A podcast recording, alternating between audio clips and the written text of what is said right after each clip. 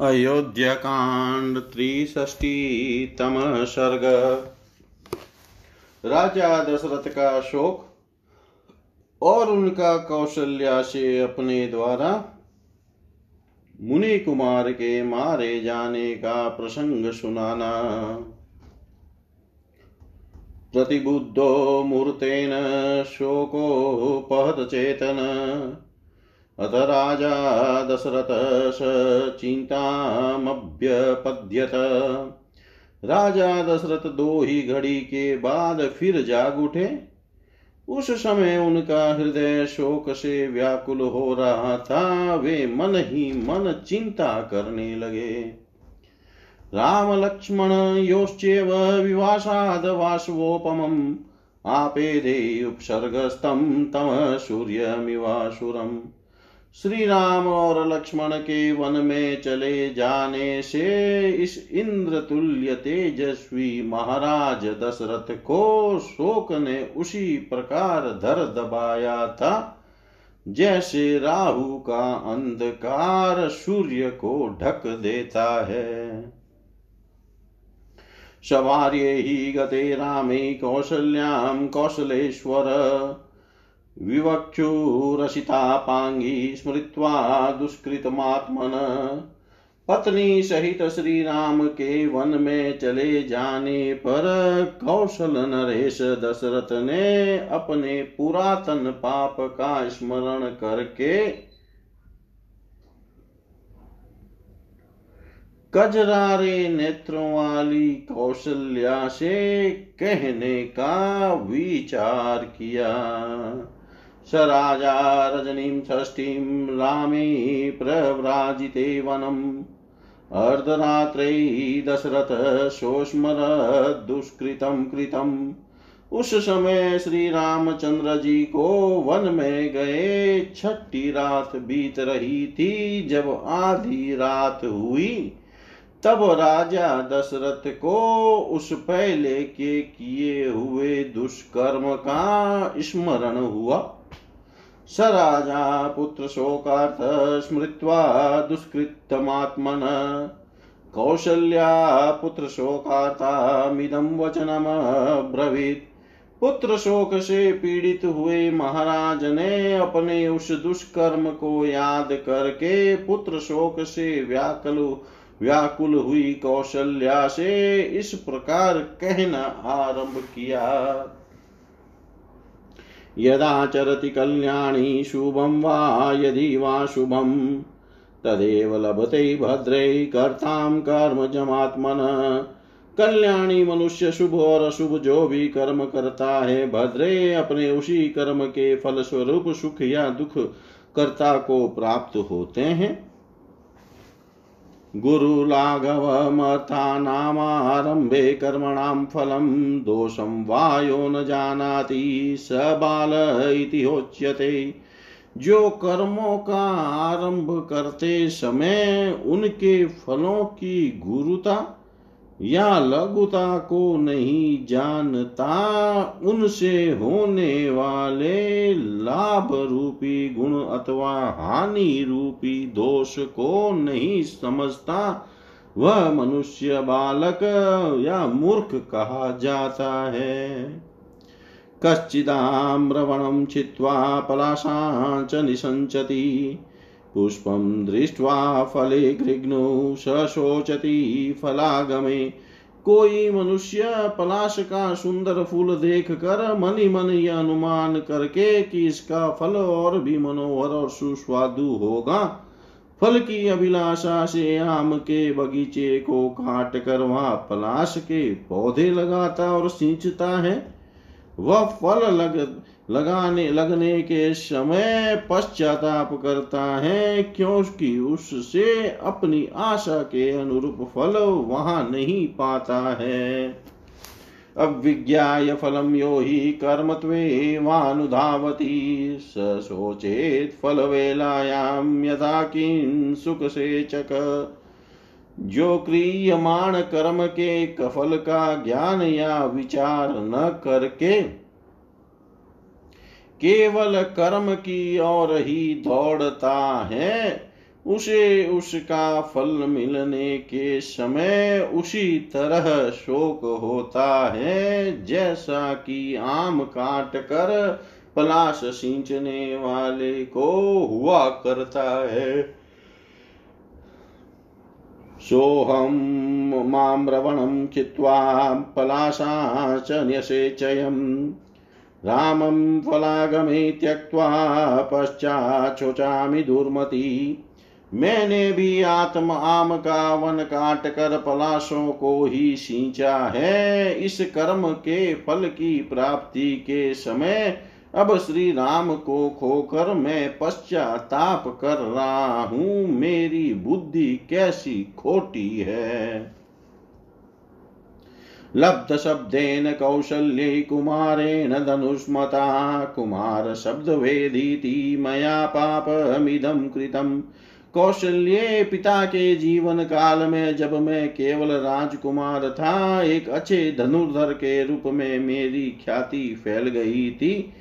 सब लोग यही कहते थे कि राजकुमार दशरथ शब्द वेदी बाण चलाना जानते हैं। इसी ख्याति में पढ़कर मैंने यह एक पाप कर डाला था, जिसे अभी बताऊँगा। तदिदं मे अनुसम्प्राप्तं देवि दुःखं स्वयं कृतं सम्मोहादीयबालेन यथा स्याद् भक्षितं विषम् देवी उस अपने ही किए हुए कुकर्म का फल मुझे इस महान दुख के रूप में प्राप्त हुआ है। जैसे कोई मार ही डालता है, उसी प्रकार मोह या अज्ञान वश किए हुए दुष्कर्म का फल भी यहाँ मुझे भोगना पड़ रहा है। यथान्य पुरुष कश्चित् पलाशै मोहितो भवेतेवं मयाप्यविज्ञातं शब्दवेद्यमिदं फलम्। जैसे दूसरा कोई गंवार मनुष्य पलाश के फूलों पर ही मोहित हो, उसके कड़वे फल को नहीं जानता। उसी प्रकार मैं भी शब्द वेदी बाण विद्या की प्रशंसा सुनकर उस पर लट्टू हो गया।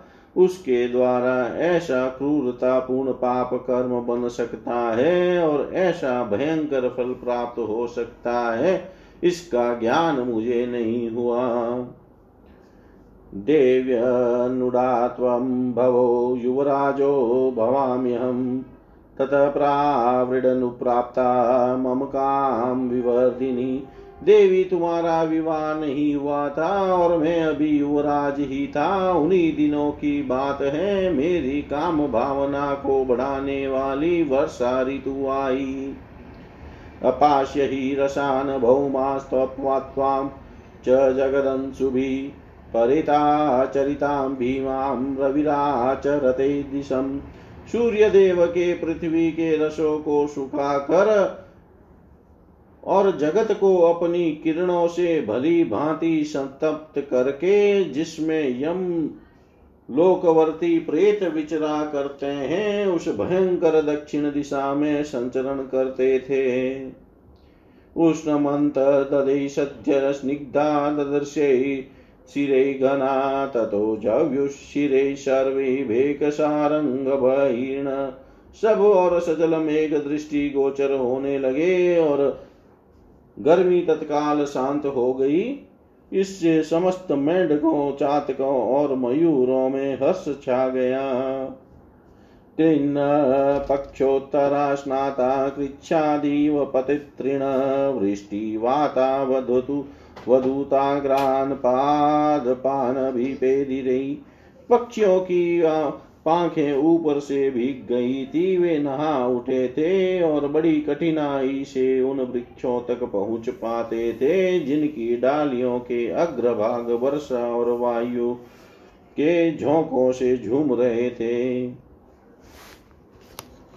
पतिते पतितेनाम्बसाच्छन्न पतमानेन चास्कृत आवभो मतसारङ्गोत्थो यराशिरिवाचल गिरे हुए बारंबार, गिरते हुए दल से आच्छादित हुआ मत वाला हाथी तरंग रहित प्रशांत समुद्र तथा भीगे पर्वत के समान प्रतीत होता था।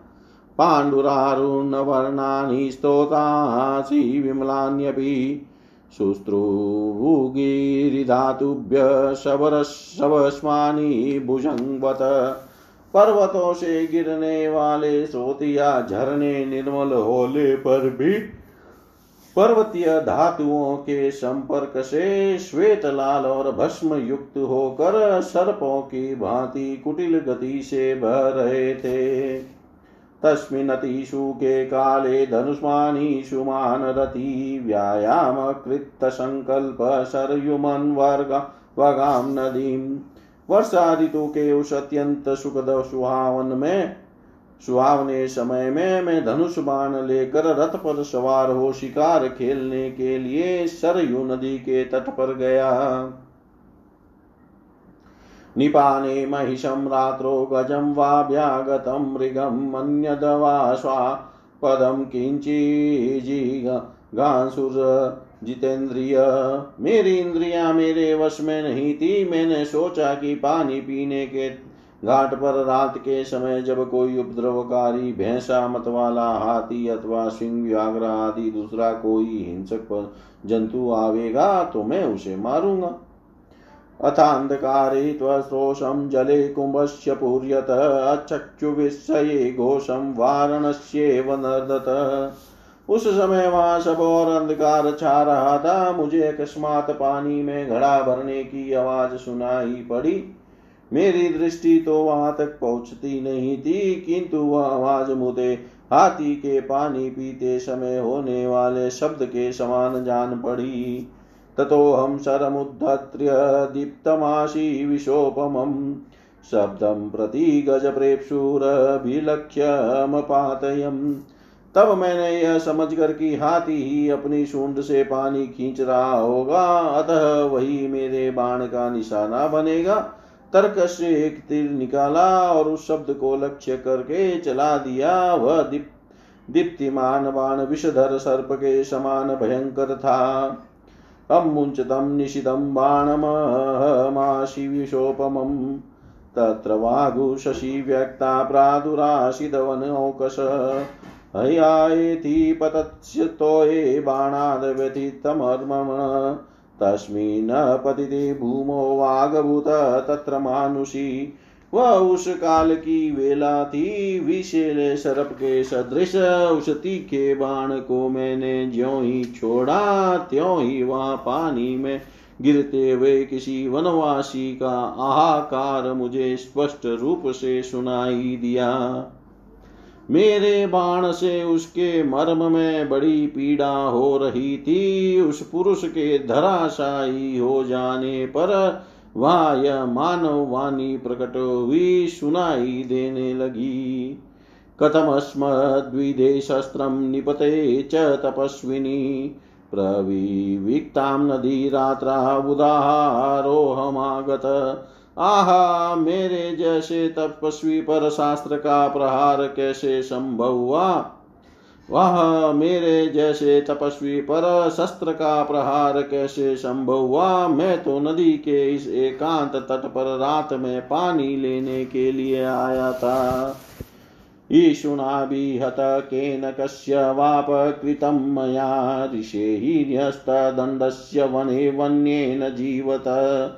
कथं तु शस्त्रेण वधो मद्विधस्य विधीयते जटाभारधरस्येव वल्कला जा वल्कलाजिन्वाशस को वधेन ममातिशात किं वा शापकृतं मया, एवं निष्फल, एवं निष्फलमारब्धं केवलानर्थसंहितम् किसने मुझे बाण मारा है? मैंने किसका क्या बिगाड़ा था? मैं तो सभी जीवों को पीड़ा देने की वृत्ति का त्याग करके ऋषि जीवन बिताता था।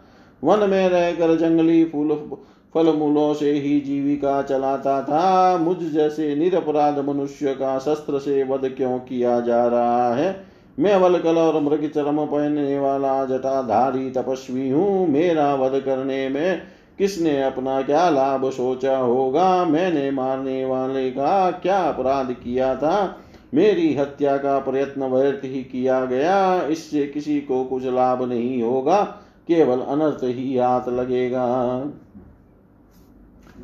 न क्वचितः साधु मन्येत्यतेव गुरुतत्तल्पगम् नेमं तथानुशोचामि जीवितक्षयमात्मन मातरं पितरं चोभावनुशोचामि मद्वदै तदेतन्मिथुनं वृद्धं चिरकालभृतं मया मयि पञ्चत्वमापनेकां वृत्तिवृतयिष्यति वृद्धो च मातापितरावहं चेके शृणात केन स्म निहता सर्वेषु बालेनाकृतात्मना। इस हत्यारे को संसार में कहीं भी कोई उसी तरह अच्छा नहीं समझेगा। जैसे गुरु पत्नी गामी को मुझे अपने इस जीवन के नष्ट होने की उतनी चिंता नहीं है। मेरे मारे जाने से मेरे माता पिता को जो कष्ट होगा, उसी के लिए मुझे बारंबार शोक हो रहा है। मैंने इन दोनों वृद्धों का बहुत समय से पालन पोषण किया है। अब मेरे शरीर के न रहने पर किस प्रकार जीवन निर्वाह करेंगे? घातक ने एक ही बाण से मुझे और मेरे बूढ़े माता पिता को भी मौत के मुख में डाल दिया है। किस विवेकहीन और अजितेंद्रिय पुरुष ने हम सब लोगों का एक साथ ही वध कर डाला? ताम गिरम करुणाम श्रुत्वा, मम धर्मानुकांक्षिण कराभ्यां संसरं चाय चापं व्यतीतस्यापतद् भुवि। ये करुणा भरे वचन सुनकर मेरे मन में बड़ी व्यथा हुई। कहाँ तो मैं धर्म की अभिलाषा रखने वाला था? और कहाँ यह धर्म का कार्य बन गया? उस समय मेरे हाथों से धनुष और बाण छूट कर पृथ्वी पर गिर पड़े।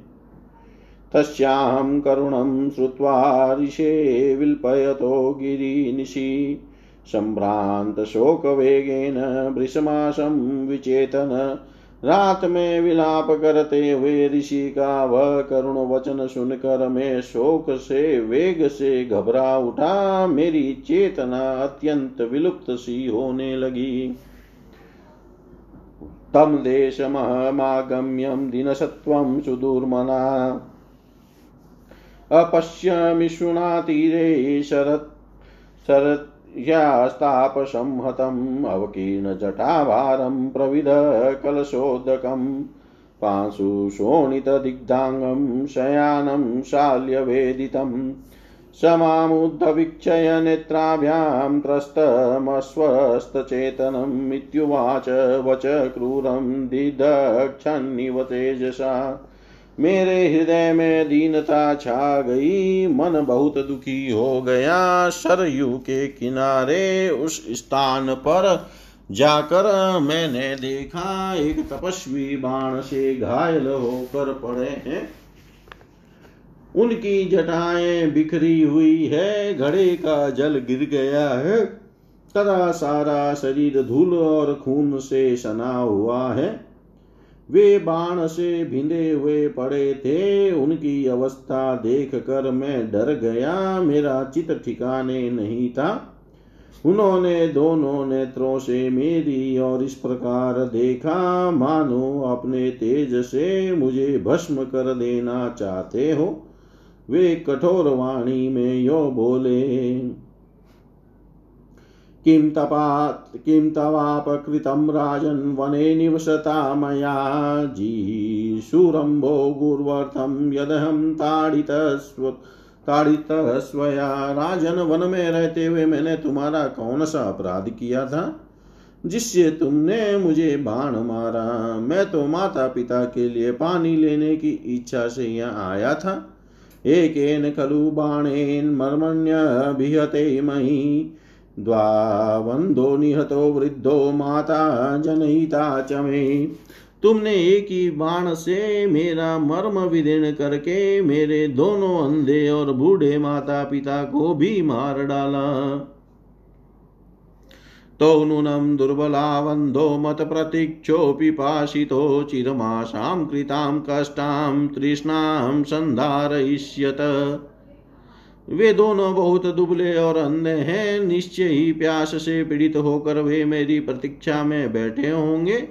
वे देर तक मेरे आगमन की आशा लगाए, दुखदायिनी प्यास लिए बाट जोते रहेंगे।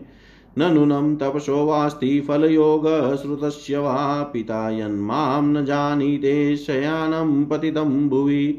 अवश्य ही मेरी तपस्या अथवा शास्त्र ज्ञान का कोई फल यहाँ प्रकट नहीं हो रहा है। क्योंकि पिताजी को यह नहीं मालूम है कि मैं पृथ्वी पर गिरकर मृत्यु शैया पर पड़ा हुआ हूँ।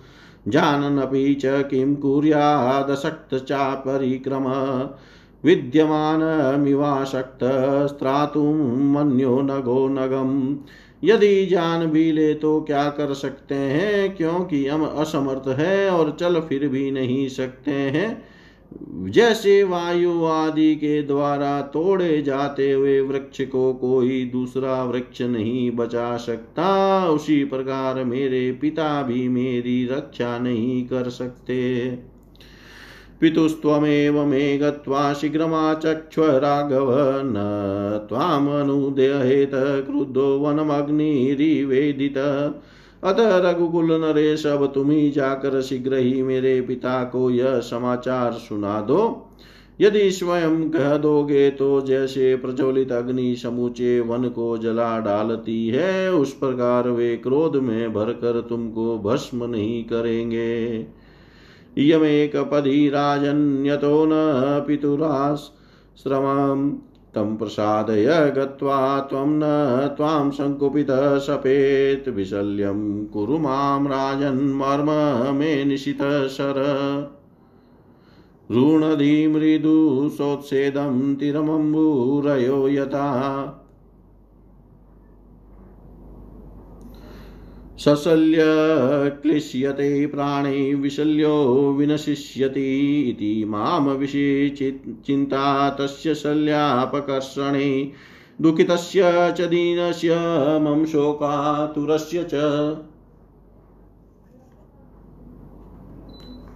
लक्ष्या लक्ष्यामाश च ऋषिचिन्ता मुनिसुतस्तदा ताम्यमानं स माँ कृच्छ्रादुवाच परमार्थित सीदमानो विवृताङ्गो चेष्टमानो गतक्षयं संस्तभ्य शोकं धैर्येण स्थिरचित्तो भवाम्यहम्। राजन, यह पगडंडी उधर ही गई है, जहाँ मेरे पिता का आश्रम है। तुम जाकर उन्हें प्रसन्न करो, जिससे वे कुपित होकर तुम्हें साप न दे। विशल्य, राजन, मेरे शरीर से इस बाण को निकाल दो। यह तीखा बाण मेरे मर्म स्थान को उसी प्रकार पीड़ा दे रहा है, जैसे नदी के जल का वेग उसके कोमल बालू का मैं ऊँचे तट को छिन्न भिन्न कर देता है। मुनि कुमार की यह बात सुनकर मेरे मन में यह चिंता समाई कि यदि यह बाण नहीं निकालता हूँ तो इन्हें क्लेश होता है और निकाल देता हूँ तो ये अभी प्राणों से भी हाथ धो बैठते हैं। इस प्रकार बाण को निकालने के विषय में मुझे दीन दुखी और शोकाकुल दशरथ की इस चिंता को उस समय मुनि कुमार ने लक्ष्य किया। यथार्थ बात को समझ लेने वाले उन महर्षि ने मुझे अत्यंत गागलानी में पड़ा हुआ देख बड़े कष्ट से कहा, राजन, मुझे बड़ा कष्ट हो रहा है।